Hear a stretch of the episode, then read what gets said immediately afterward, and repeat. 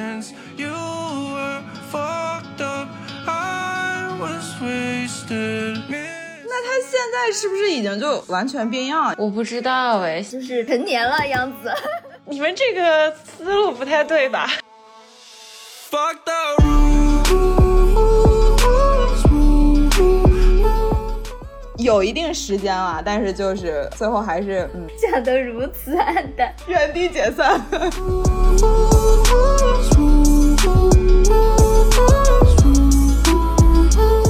然后因为要拍视频，你都会玩的跟平时不一样一些，然后就真的玩的非常开心。比如呢？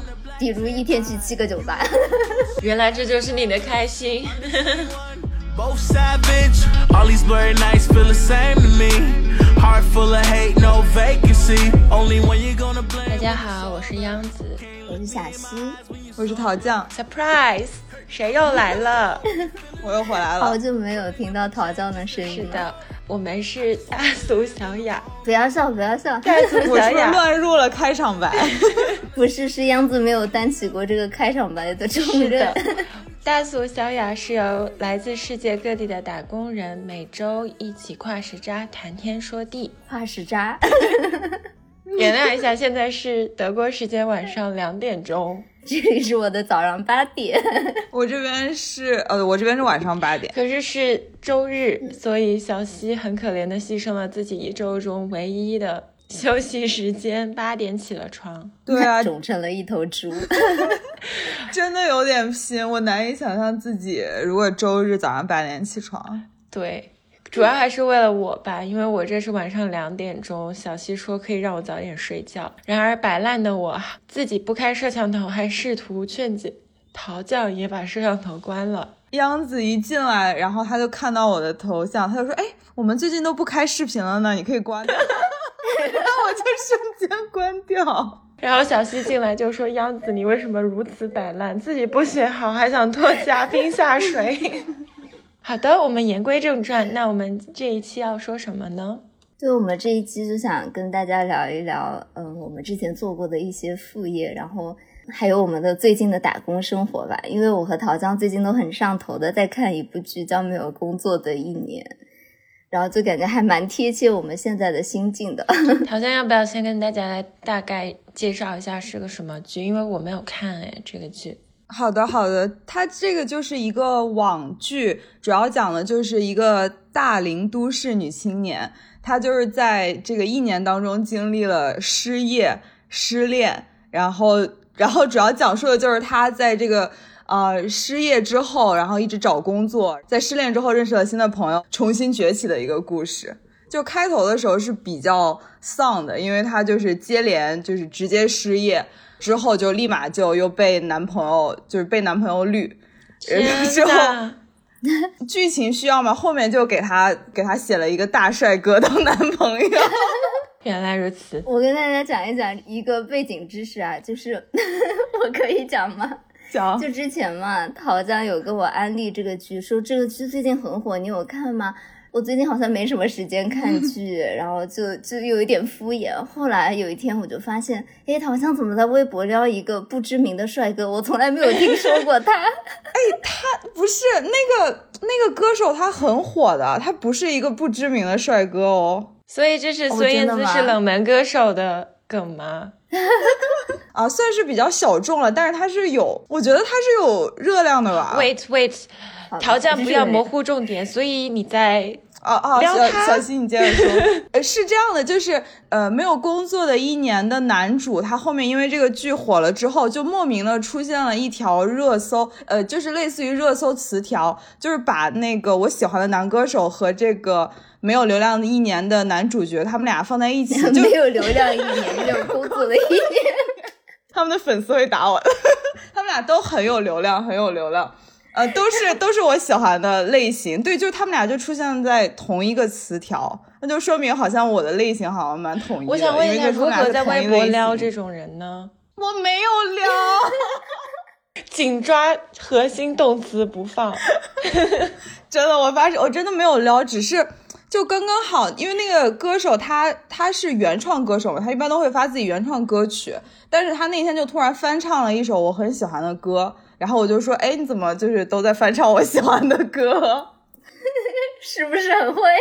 人家这么多粉丝根本就不会看到我这条，好吧？不是，我要讲一个大乌龙事件。我一直以为他们俩是同一个人，我以为你转发的是翟子路，直到你刚刚说这一个歌手，我想说，嗯，对，是不是？就是我觉得他们两个长得，你这个人。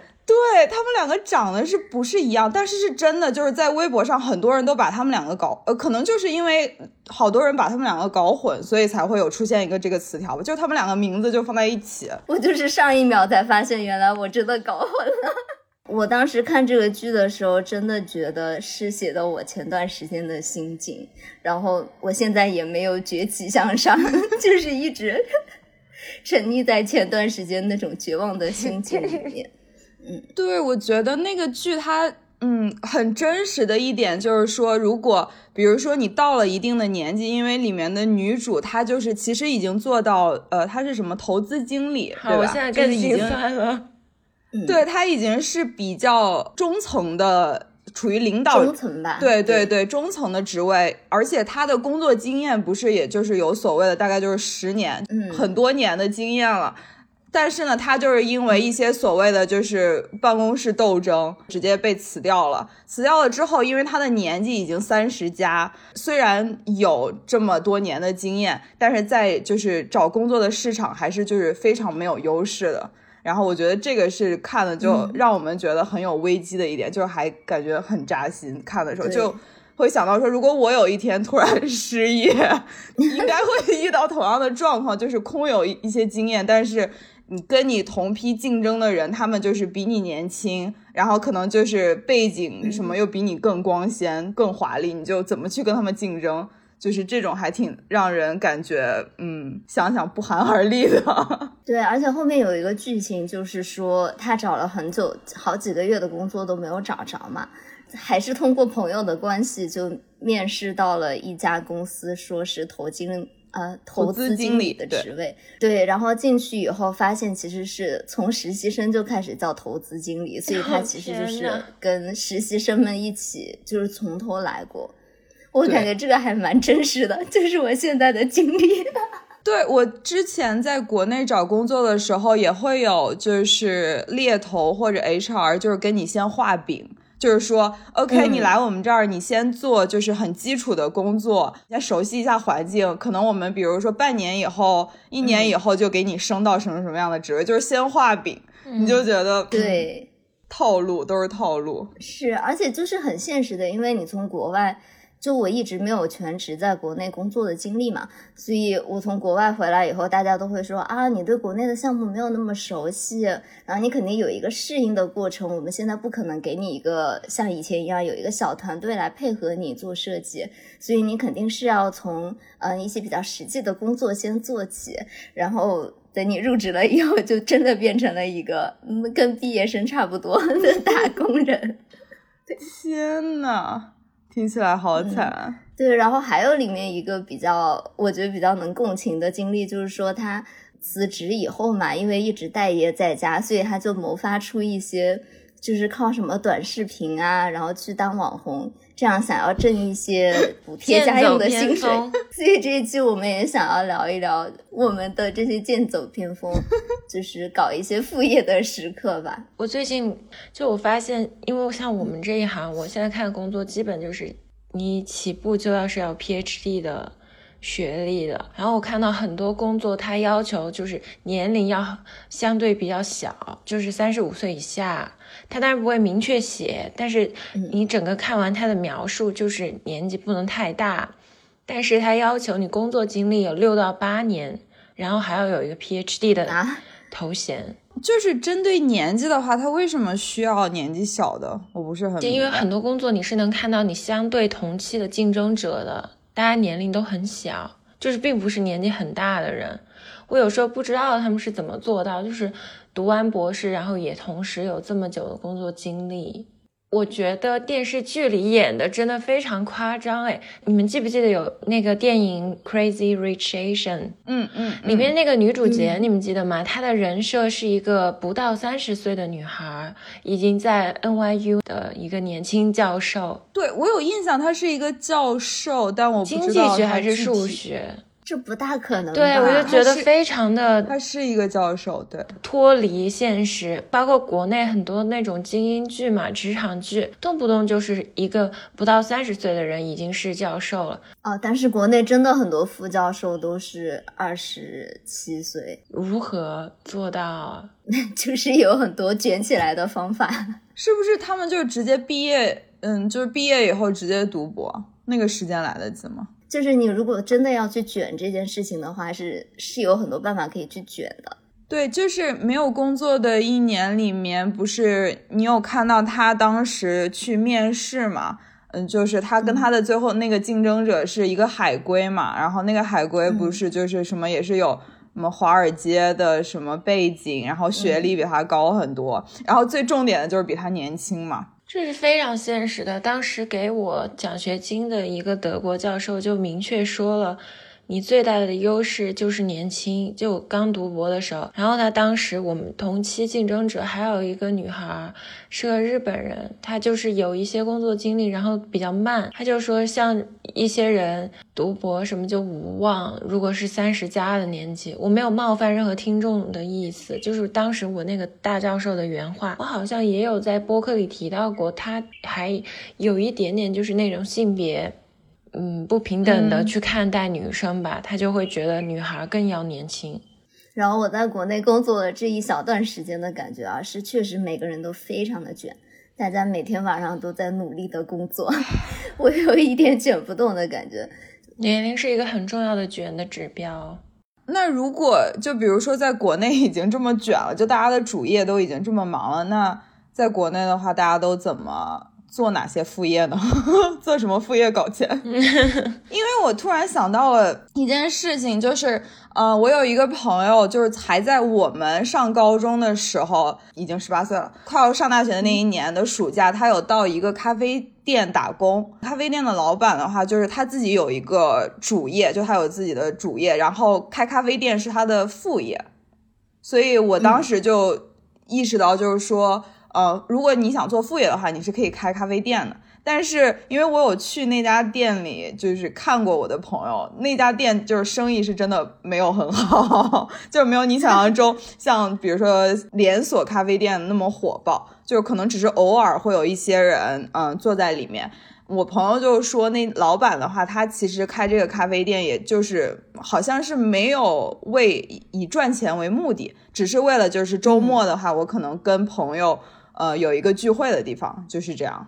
对，就像陶江刚刚说的，其实做副业和打工的经历，不只是像我们现在之类的，就是更进入社会的阶段。其实，在我们小的时候，学生时代就已经开始了。之前我们节目里也有说过嘛，之前我跟阿驼有一次去伦敦找杨子，然后他就真的忙得抽不出身，就跟我们吃了一顿饭。因为他同时兼了好多好多份工作，我当时就觉得哇，样子真的是副业达人。对，那个时候就是很需要钱，家里面可能也想锻炼我吧，那个时候就需要自己来办养活自己的感觉，所以压力还挺大的。读研的时候，然后当时小西和阿驼来伦敦找我，就很忙。我记得那个时候我工作到挺晚的，然后就跟小西和阿驼吃了个。晚饭，然后我们一起有去喝个酒。第二天的时候，你们是想去看展，但我当时在给一个公司写稿件，我就没有时间。跟小西和阿图一起看展，我还记得，因为当时我工作那个地方在 Covent Garden，还挺中心的位置。小西和阿图还把我送到我工作的公司，特别戏剧情节，我记得就那种电影中的场景，因为它是有那种转闸门，就你要刷卡才能进去。他们俩就把我送到那个闸口，然后我们拥抱了一下，告别。没有想到，那就是我们最后一次，完全没有这段印象。对啊，那是我们最后一次面基，之后就再也没有线下见过面了。然而小西毫无印象。唉，那你当时有几份工作啊？四五份，很怎么这么多？对，一个一个给我们讲一讲。我当时有做过那种家教，就教小朋友中文这种，然后那个我有同时教两个家庭。你是什么频率啊？一周一次吗？一周两次，所以我一周要教四次。那剩下剩下其他的工作呢？就给那种公司写稿子。然后那个也是一周上两次班儿，然后我还做那种留学顾问，就是留学指导，嗯嗯，文书指导那种，就是远程的啦，时间不是很固定的那种。嗯，哇，那你这个真的时间感觉所有的时间都用在兼职和就是上学的。对我没有任何休息时间，我还有一份工作也是写稿件和做翻译，按你写稿子的篇数算钱的那种工作。对，就真的。那你那个时候学业和这种写稿的时间排得出来吗？排得出来，就是非常紧张。我学业也很紧张，因为我那时还在升博士，对啊，第二年的时候就完全没有休息时间，那是我最累的一段时间。我觉得，我觉得每天都睡不饱觉，就一心想兼职赚钱和申请博士。因为英国也是，你就是平时成绩是非常重要的，比美国更重要。嗯。而且我换了专业嘛，我大学跟读研就是跨度还是蛮大的。然后英国其实对写作要求很高，我当时学的是就去转到美术史嘛，感觉我每天都是连轴转的，完全没有喘息的时间。但我因为那段经历，我又觉得自己挺适合大都市的。就我觉得伦敦是一个让我很有积蓄的地方。你们两个在纽约生活过或者生活，应该也有同样的感觉吧？就是这座城市就能带给你很大的积蓄。我觉得我在伦敦那段时间，就是每天早上起，整个人就非常亢奋。我完全就觉得，哇，我新的一天开始了，我好有激情啊！我每天就是那种特别有动力去做所有的事情，很像那种 TED Talk 里面的人。我现在回想起来，对。就自我没有杨子。你刚才你刚才讲的时候，小溪笑了。我不知道他笑的点跟我笑的点一不一样，是因为我突然想到，纽约确实就是，如果你走在路上，你会真的觉得它跟剩下的美国不太一样，就是路上行人真的非常行色匆匆，就大家节奏真的非常快。但是我脑子里的印象是，就是在疫情之前，我们每天。上班通勤挤那个地铁，对，真的就是把把人硬塞进地铁的那种，而且你真我每天都找一个缝隙往里钻，是真的有可能会体现了我娇小的优势。对，对，伦敦其实也是，如果你要在高峰出行，因为我平常如果是上学的话，其实是可以错峰出行的，上课并不是在高峰，但是像我要上班的话，就。跟小西和阿驼说再见的那个公司，我要去坐班的话，就要挤早高峰，真的非常可怕，就像东京的那种地铁一样。那你那个时候的薪金回报怎么样？就是够你平常的生活费吗？像这种留学顾问这种，其实回报还是比较高的，相对于其他的这些工作。然后像做家教这种，虽然回报不是很高，但是相对别的地方。他的时薪还可以，因为在英国嘛，又在伦敦，还有专门那种兼职平台的，像做家教这种，就时薪要远高于其他地方。因为我当时做家教，是我有一个在苏格兰上学的朋友，因为他本来就是学教育的，所以他当时也在兼职。他给我推荐的这个平台，就明显比伦敦要低很多收入。当时我做那个家教，我还印象挺深刻的。我是有教两户家庭嘛，有一户是两个小女孩，一个是七岁，一个是十二岁。那个七岁的小姑娘就是跟我关系特别亲近。我记得她真的是一个那种小丫头片子，你知道吗？就古灵精怪的。她长得就是那种很可爱，就一嘴的那种虎牙，一嘴的虎牙是什么感觉？非常不整齐。她们姐妹俩。眼睛是那种碧蓝碧蓝的，就像猫一样，眼睛特别大，然后是那种蓝到发绿的那种眼珠，就很漂亮。然后那个女孩特别黏我，我记得他都不愿意好好上课，就每次我去给他上课，他就跟我说他想看小猪佩奇。你就给他放小猪佩奇，然后挣这个钱。是啊，我有给他 放小猪佩奇啊，然后我们就一起看小猪佩奇。他妈妈也不是很管，你知道吗？其实他妈妈都在家的。那那你结束之后，他的中文水平是大概不咋地。因为我记得当时他们全家要去中国旅行，就很想让他们学一下中文吧。我感觉教到最后，他中文也不是很行，因为就是在看动画片啊，或者在打闹。你愧疚吗，朋友？哎，你应该给他放中文的动画片，就是那种葫芦娃。他不爱看，他就爱看小猪佩奇，就很上瘾。小猪。小猪佩奇也有中文版啊！小猪佩奇有中文版啊！啊，我不是一个称职的老师，但他姐姐学的挺好的，跟他比，就这小姑娘就真的很好玩，她会编麻花辫编我的头发，因为我一直是那种黑长直嘛，头发特别长。他就玩我的头发，然后他自己也喜欢打扮自己。就我记得有一次我印象特深刻，就是他妈妈换了那个上课的时间嘛，然后我就突然到他家，他就不愿意出来，就躲在厕厕所里大哭大闹。然后我就问他妈妈怎么回事，他就说这个小姑娘没有打扮好，没有编辫子，没有穿漂亮的衣服，所以她不能出来见姐姐。这才七岁的小朋友哎，就已经有藕包了。那他后面那那后面怎么办？有帮他编好辫子。对啊，就是怕妈妈进到那个洗手间去把他整理了一切，他才出来，哭的跟啥一样，那梨花带雨的，我天。然后他那个姐姐也挺有意思的，其实他姐姐存在感没有妹妹强，就是他姐姐没有那么调皮捣蛋，就一个很文静的那种英伦淑女，十二岁了嘛，毕竟也懂事了。对，就只有一个细节我印象很深，就是他姐姐有一台自己玩的 iPad，有一天他就过来。问我说能不能帮他拍一个小短片？我说做什么用？他说他们学校有一个小的 project 要拍一个鬼片，然后他说我的这个头发很适合，因为不是亚洲人嘛。就这种黑长日本片里面都是这种 贞子，然后他就说让我配合他演出一下，跟他拍一个小团片，拿那个 pad 录我，然后他妹妹还在一旁捣蛋，就揪我的头发玩，整个就是没有好好上课。那也算很轻松啊，就比起如果你真的要上课给他们哦，另外一家是非常认真的上，我先讲完这一家了。然后那个小姑娘特别有意思，我记得就是。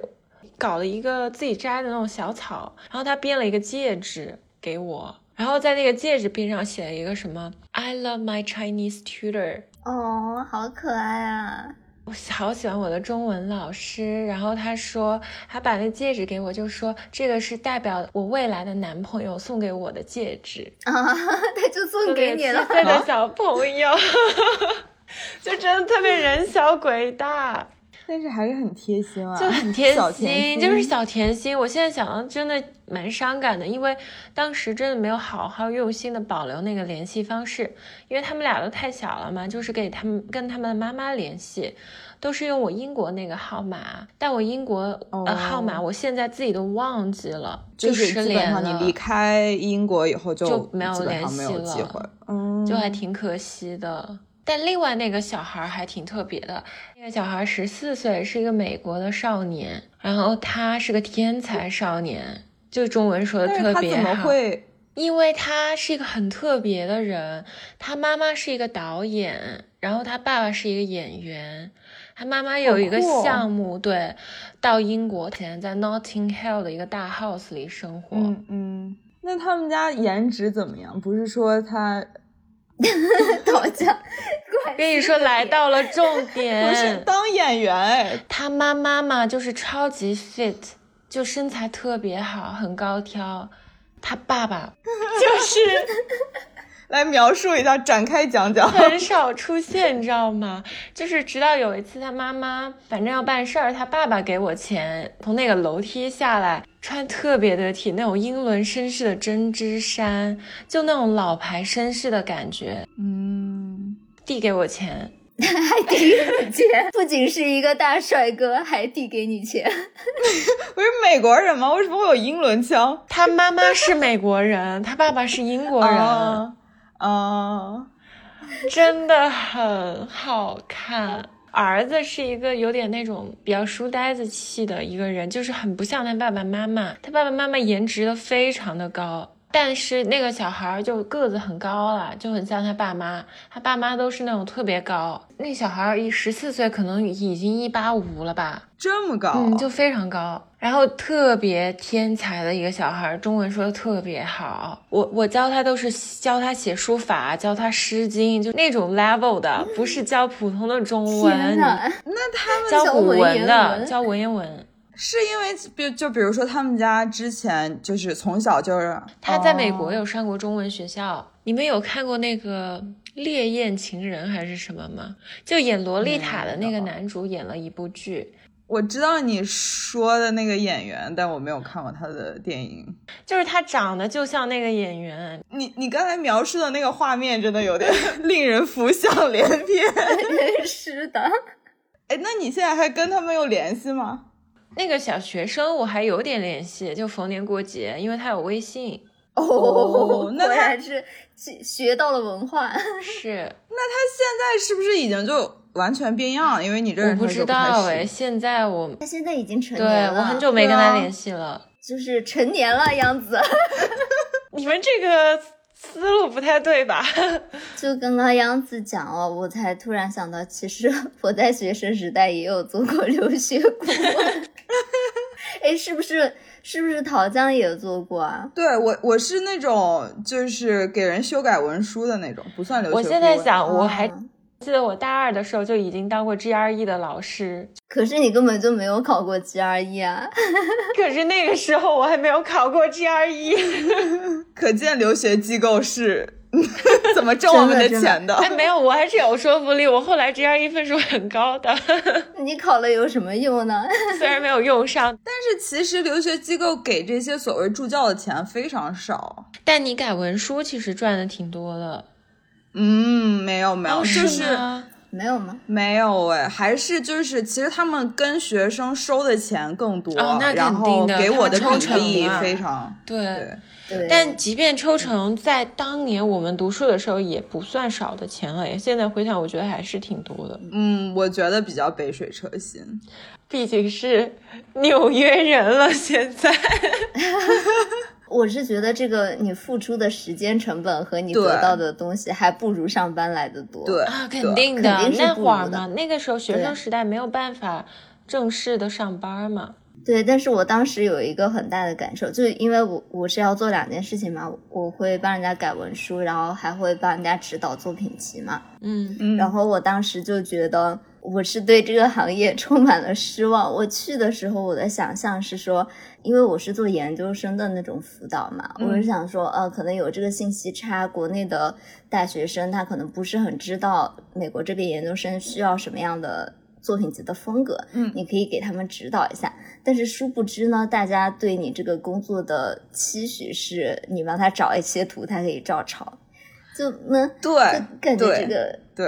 是吧？然后我当时就觉得打击很大，就是一开始你的学生并不好意思跟你直说，他只是跟你约课，你就想给他讲一些概念性的东西，然后他就总问你说有没有图给我看一看，这个事情就让我觉得我好像做不了这个事情，我不太愿意。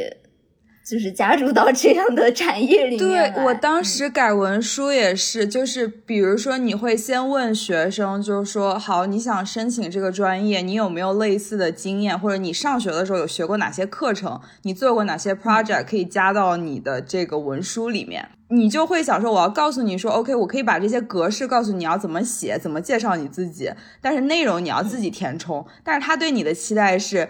他把这些，就是他说，哦，我有上过，比如说，哦，我上过就是经济一零一，你就是你要帮他编一个 project 出来，帮他把这段写好。对，对，他是希望给你一些碎片的事例，然后你给他全部完成。对，自己，而且小朋友都催不动，就很多时候就是，比如说 deadline。截止时间要到了，你就很着急。这个学生本人他可能并不着急，因为他觉得最后关头你会帮他搞定所有的事情，确实也是如此了。但是为什么我当时没有遇到这么好的中介呢？我当时所有的事情可都是自己做的，文书都是自己写的。对呀，而且我当时写文书的话，因为我不仅要给学生汇报嘛，然后还有另外一个就是管我的老师，然后他要来监督我，所以就是基本上就是他会给我不停的施加压力的这种，就学生不急，但是那边的老师会一直是催，这样的。嗯，你就会觉得，哎，就是做这种工作就是有点吃力不讨好，然后又想到自己其实也没有挣那么多钱，而且还在扰乱这个留学的市场。后面其实有很多人都做了留学中介，这样想想，嗯很多人甚至是留完学回去就做继续做留学中介或者教英文。而且其实我觉得是会蛮有成就感的，因为我当时就算这么水带出来的学生，也很多都去了藤校。你的图找的真的好，是，我没有找，我守住了自己的底线。他可能是找别的老师去约了课，因为就是你很明显的感觉到几次课下来以后，他突然有图了。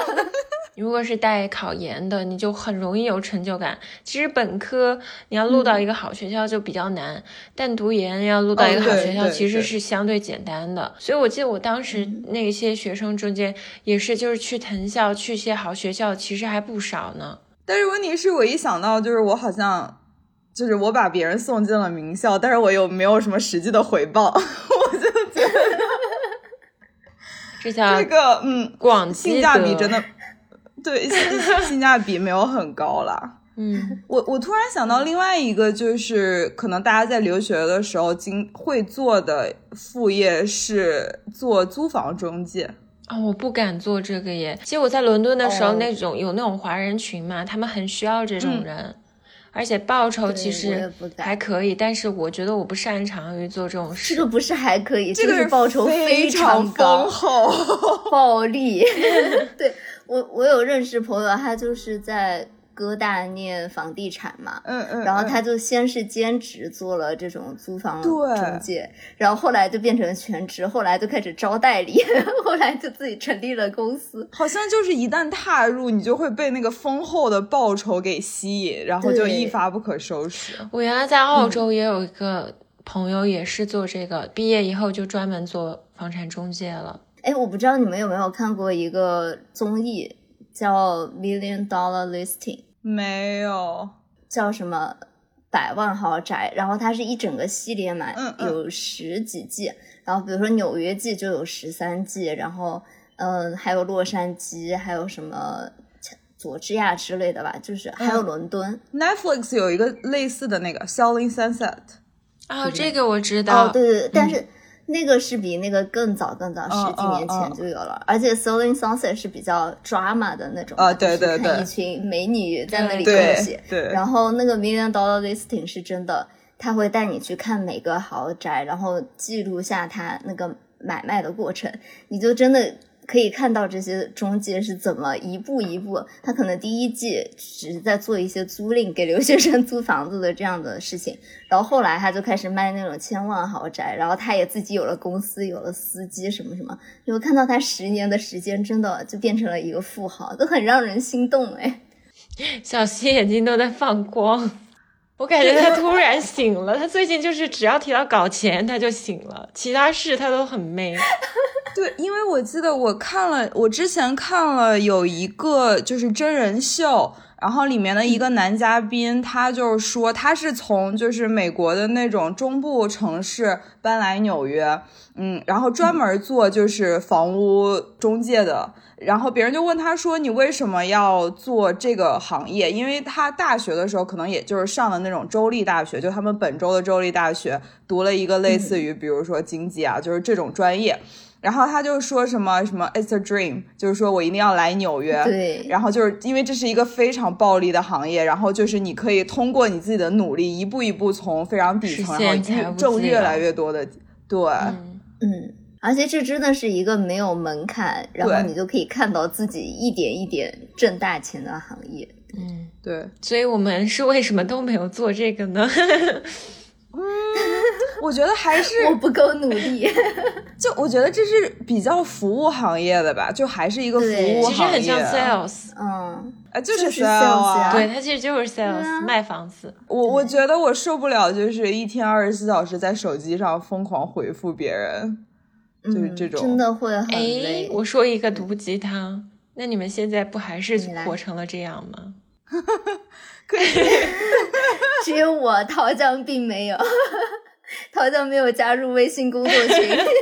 我还好，我还好。小溪，我不知道你有没有感觉，就是像我们当初刚来纽约的时候，我们那个时候租房还是比较就是没有那么多，就没有那么多留学生租房中介，我们基本上就是对，还是自己找房子的那种。而且那个时候没有那么大量的就是豪楼租赁服务。所以我们租的其实都是比较就是一般的房子，对。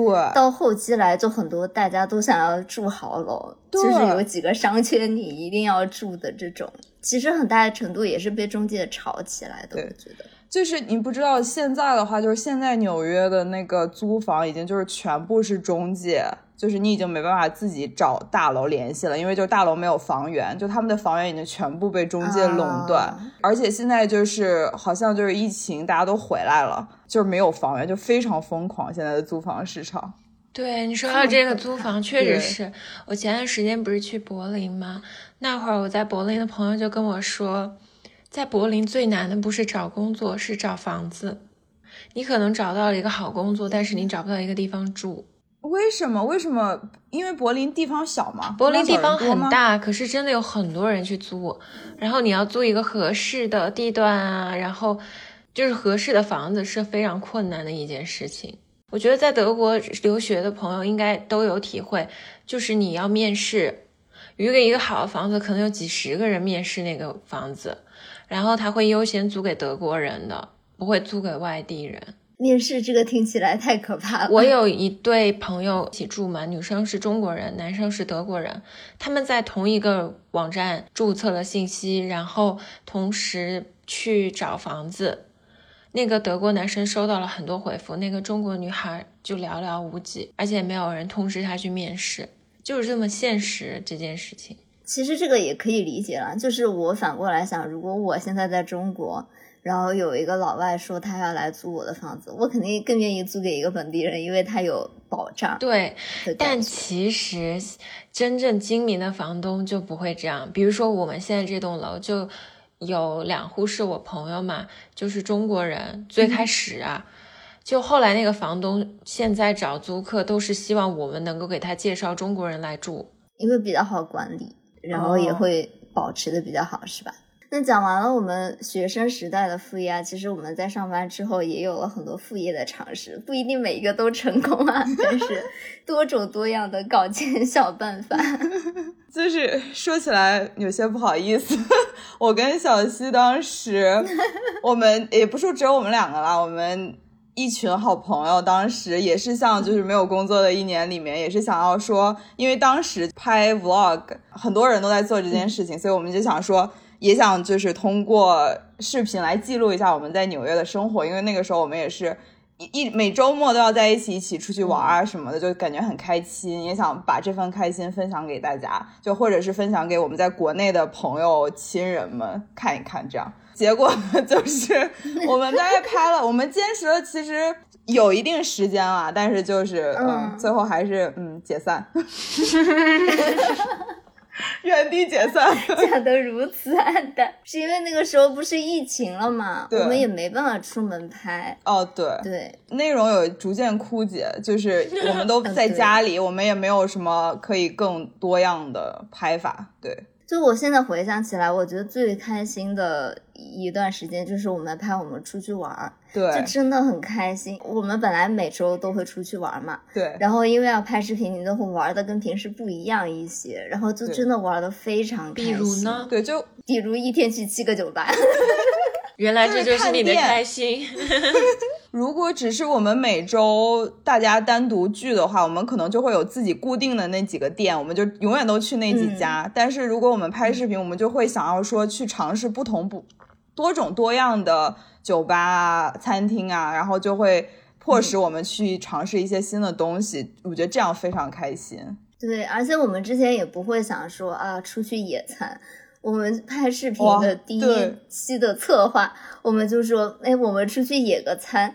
当时我真的是觉得，如果不是为了拍视频这件事情，打死我都不会是一个要去野餐的人。还有还有，小溪当时就是染头发呀，就漂头发。哦，对，我们也是。我记得大学的时候，小溪也很喜欢染头发，那时候你就染红头发。哦，有吗？但是我当时突发奇想，有一天我说我要给自己漂一个金的。你真的有漂吗？但是陶酱现在也金了。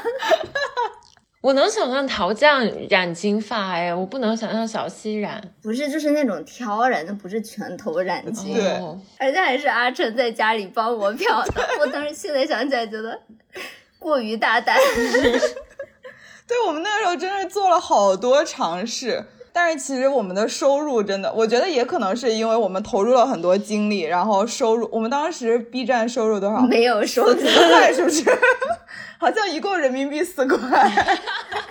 我们努力了这么久，对我们，我们为了拍视频还买了相机，对吧？买了相机，买了那个什么呃支架，然后最后总收入四块。对，而且每周出去玩花了很多的钱，以前只用去一个酒吧就行了，现在要去七个。对，但我后来回想起来，我觉得是一个，就很庆幸可以记录下这段时光，因为其实之后嘛，就疫情就来了，然后我们几个一起拍视频的好朋友现在也都各奔东西，就没有在一个固定的地方。之前真的是每因为住得很近嘛，每周都可以约着一起出去玩，好像那段时间确实是。我人生里面为数不多，就是非常非常开心快乐的一段时间。每周都在想到底这周我们要怎么玩出新意，玩出花样，而且会留下很多记录了。其实后来我们是把这个频道锁了嘛，但是自己看就觉得很开心。对，是，而且我觉得我们几个人的感情也是在那个时候迅速升温，就是因为不然的话，我们可能不会是真的每周都聚，每周都聚。但是当时真的是。一周七天，我们大概四天五天都在一起，就是要疯狂讨论，然后拍视频，这样对。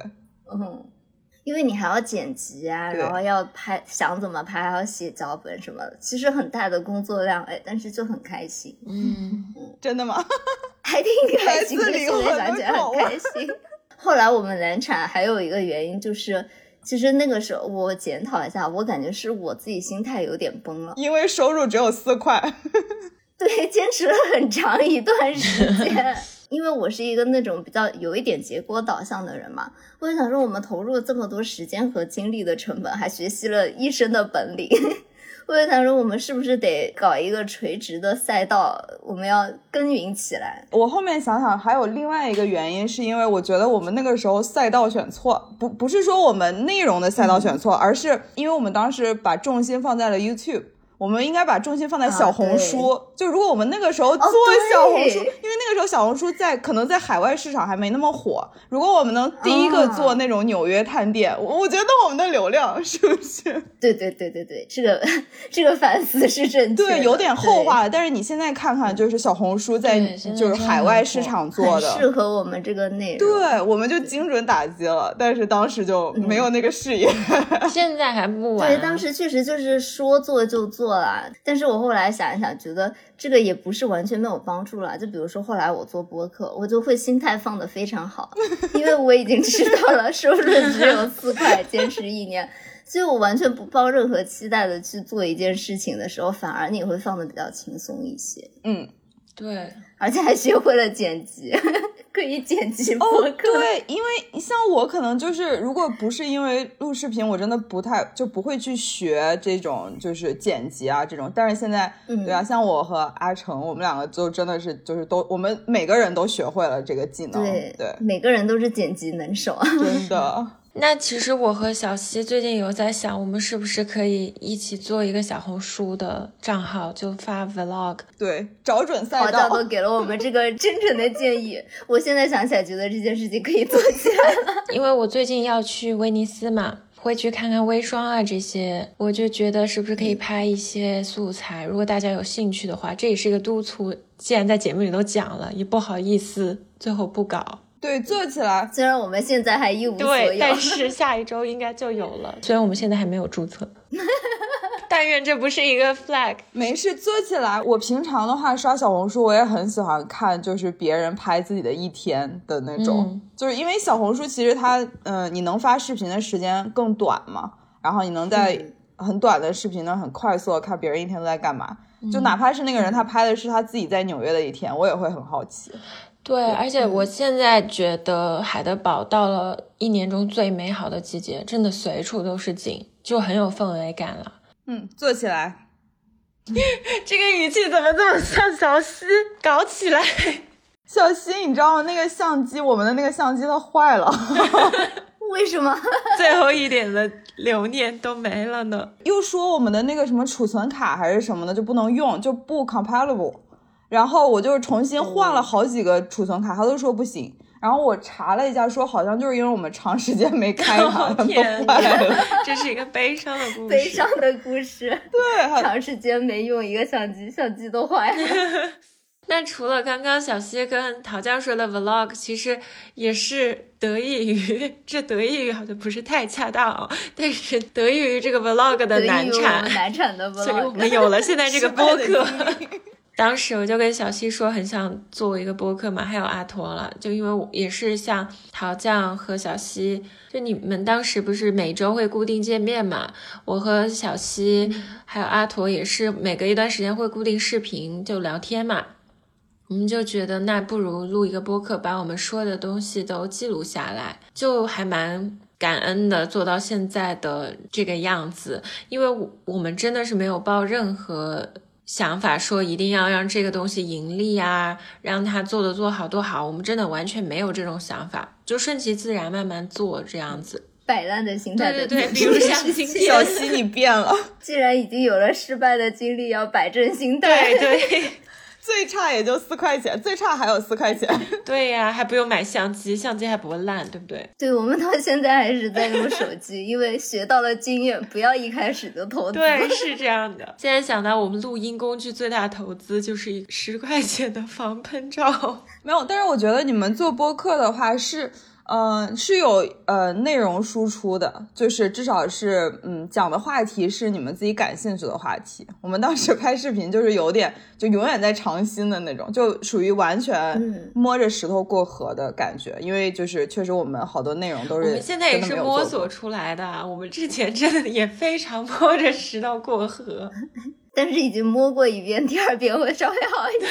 对，所以现在可以摆烂了。不是，但是我觉得很感恩的一件事情是，你有一个副业，好像就是有一个自己的小事业、小天地嘛。其实反观我上一年啊，整个生活的波动还蛮大的，就是会到处搬家，然后要重新找工作，适应一个新的市场啊。但是好像每周还是有一件稳定的事情要去做的话，你的焦虑感就没有那么强。真的吗？我感觉好像 周五录节目，从周二小溪就开始焦虑，这周有啥？什么要剪啊？他又回来了，下周他又发什么回来了。但是这种固定的焦虑有时候也挺好的，至少你有个事儿可以固定焦虑。就回到没有工作的一年的那个女主的心态来讲的话，你就会完全觉得你从很繁忙的工作突然停下来，哇，好像生活很失控的感觉。但是副业可以帮你稳定百分之二十的情绪的话，就会觉得是一件很开心的事情。现在我们有经常会收到小伙伴们每周的留言啊、反馈啊什么的，然后我觉得大家都很好哎，都每天都鼓励我，莫名天降鼓励，我每天都生活在粉红的泡泡里面，我觉得自己好快乐。是，就是感觉表达自己，然后还愿意有人聆听，甚至去试图了 解你的世界，是一件非常幸福的事情。是的，所以这份一定要，这份副业一定要坚持下来。来自桃酱的鼓励，以前的合作伙伴。但是现在不是大家要上班嘛，要有正职的工作，那如何进行副业的时间管理呢？比如说小西，为什么直直的 Q 出因为你很忙啊，你对我的时间管理不满意吗？是啦，我最近是有一点做回国之后，肯定有一个适应这个新的工作节奏的过程嘛。因为我和大家又有了多一份的这个时差，大家对接时间也会更加不容易一些。比如说，今天我们就在一个很奇怪的时间开始录制，然后我这已经三点半了要想什么时候？对，晚上的三点半。不是下午。就很多时候我突然会反应不过来，因为我们大多数都是在周末录制嘛，我可能周末也在上班，然后才会突然一下反应过来，哎，这周没有约时间录，然后就再不约就来不及了，因为我的周末跟你们的周末又有点对不上，整个会变得有一点难管理这件事情了。嗯。我昨天也在反思自己的这个问题，希望以后能做得更好。谢谢杨子的督促，我没有在督促啊。那杨子呢？其实我感觉好像杨子最近也挺忙的，因为他不是有很多毕业论文啊，然后工作啊，然后他还有就是我们这个小小的副业要经营。对，因为我这一年其实算是收尾阶段嘛，就是论文快要收尾，然后我要找工作，还是比较紧张的。但是我发现了一个诀窍，那就是用对一件事的拖延症化为对 另一件事的动力。哦，对对对，这也是我学到的新知识点。什么意思？就比如说，在你不想写论文的时候，你就可以写播客的稿子。哦，但是你在在，但是在你自己心里还是会有那个怎么讲偏好吧？对呀，播客就是一个放松。就是当你别的事情变得很繁忙的时候，就是需要耗去非常大的精力来做别的事情的时候，你就比起来好像觉得播客这是一件很轻松玩的事情，真 的很轻松，你都会把它做掉。是这样的，就是我有时候真的别的事完全不想做，那种工作上是有时候真的蛮麻烦的，就是很多事务性上的事情，那我就会做播客，因为播客就是非常的。治愈的一件事，而且我昨天还学会了一个新的摆烂心态，就我最近需要建很多的模嘛。其实我已经很久没有这样大量需要自己建模了，那不是回国以后得从基层做起。然后我就昨天在建模的时候就很恍惚，我就突然转念一想，我想说，我其实还蛮喜欢拼拼图的。就是一个治愈自己的过程，我就把建模假装是在拼拼图的一个过程。你真的是 I N T J，就这样想一想，生活好像没有这么难。你这个心态真的，你长大了。对，嗯，工作也是挺治愈的，因为我不是在一个研究所嘛，我们那个研究所就在海德堡老城的一个黄金的位置，我每次去那儿，我就是感觉被书围绕。我那天还发了一个照片给小溪，我说我觉得自己好幸福，这里的工作环境真好，就特别的让人觉得沉静。我每次去到那儿，虽然活很多，就可能同时要看三个品，做很多校对啊，然后文字的工作，但是会让人觉得特别的安心。我疫情最严重的那段时间，我真的很感谢这个工作，治愈了我的。很多难受的点，因为我这个人是那种，我可能真的是一吧，我需要出门的人，我需要感受到人气。你刚刚说我可能真的是一吧，我没有反应过来。E N E，你是个什么一？你想到了一和零吗？我都已经不记得我的那个什么 F F B T I 什么人格那个什么 M B T I，你再去测一对，你再去测一下。我都已经忘记了。对，有一个这样稳定的工作，你能定时出门，然后和人接触，其实是蛮幸福的一件事。而且我特别喜欢我工作的地方，它有的时候楼下会有人唱歌，就是那种街头艺人。就我上一次还发了一段录音发给小西，就是有一家人在唱歌，那一个爸爸带着两个女儿唱和声，特别美好。虽然我估计小西根本也听不清了。我有点开哦，真的呀？我我有没有回你 了？你没有回，我以为小西又无视了我。毕竟 我们的关系中，我是舔狗，小西是高冷的 INTJ。不是我最近有在反省我这个问题，就是因为我现在工作日益繁重，我真的很不想点开微信，点开微信就是工作群，好像太累了的时候，你那不太想回人家的信息，不仅是微信短信，我也不怎么回，我会我会好好反省自己的，不要给自己那么大负担嘛。然后就是有一次我印象特别深刻，楼下有人在那里弹 Merry Christmas Mr. Lawrence。我超爱这首曲子的，确实感觉时间静止了，一种非常安逸的感觉，就像我们在《春天不是读书天》里面，我有说过拉登堡嘛，就觉得一辈子这样过也挺好，就五分钟之内在脑子里脑补了一生，虽然实际上我可能并做不到吧。那陶酱呢？我好像没什么例子。好像说突然 Q 到我什么？想不到有什么。我我目前是没有什么副业了，所以就陶酱你你积极起来好吗？跟我们一起动起来。我觉得其实有一个副业是蛮好的，就是平衡工作上面的烦恼和生活的那种细碎的一个东西。是也是一个很好的情整理绪价值很大。天呐，我听到了小溪那边的鸟叫声。哦，我经常就是家这边很多鸟叫和什么猫叫，对，小溪是喂猫专业户，现在，这是我的新事业。嗯，可以。呃，因为我现在没有什么副业嘛，所以也希望如果呃大家有什么正在做的或者想要做的有趣的副业，欢迎推荐给我。对，在留言区跟我们互动互动。希望涛江能赶紧振作起来。小心，你自己先振作起来吧，你。我最近在纽约确实就是生活有点无聊，就是除了工作以外也没有别的事情，所以如果大家有什么有趣的，谁昨天在 ins story 发喝酒来着？不是我，脑明不是我，好像发了两个。对，就是让我摆脱除了喝酒以外其他的其他的事情。的。那这一期节目呢，我们就聊了一下我们几个在学生时代，包括在现在以及未来我们希望做的副业。那嗯，就这样吧。那样子快去睡觉吧，都快三点半，了已。经三点半了。天哪，爸爸妈妈对啊，不能听到这里。吧。嗯，好的，那我们这一期的节目就到这里了。阿图平常怎么结你是尾杨的？子，你是杨子，哦 我是杨子，你振作起来，杨子。我是杨子，我是小溪，我是桃酱，好，谢谢桃酱。那我们这期节目就到这啦，好拜拜拜。天哪每！次都笑场。